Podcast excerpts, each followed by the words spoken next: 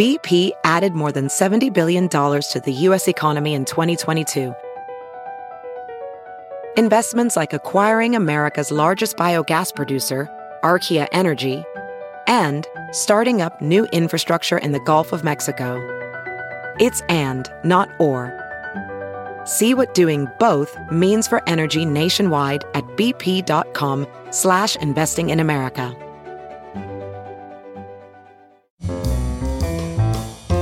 This is Merriam-Webster's Word of the Day podcast for Wednesday, May 18th.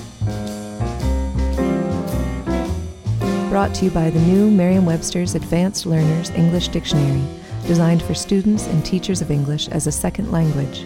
Learn more at learnersdictionary.com. The word of the day for May 18th is acolyte, spelled A C O L Y T E. Acolyte is a noun that means one who assists a member of the clergy in a liturgical service by performing minor duties. It can also mean more broadly one who attends or assists, follower. Here's the word used from David Mitchell's 2010 novel, The Thousand Autumns of Jacob de Zoet. The abbess's rank is clear, below the masters, above the acolytes but housekeeper Satsuki shoulders more duties than she enjoys privileges. Follow the etymological path of the word acolyte back far enough, and you'll arrive at keleuthos, a Greek noun that means path, and that is itself the parent of akolouthos, an adjective that means following.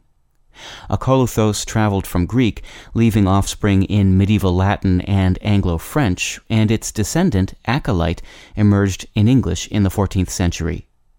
Originally, it was exclusively a term for a person who assisted a priest at Mass, but by the 19th century, acolyte had acquired additional meanings, among them attendant body or satellite, a meaning used in astronomy, and attendant insect, a zoological sense, as well as the general meaning assistant or sidekick.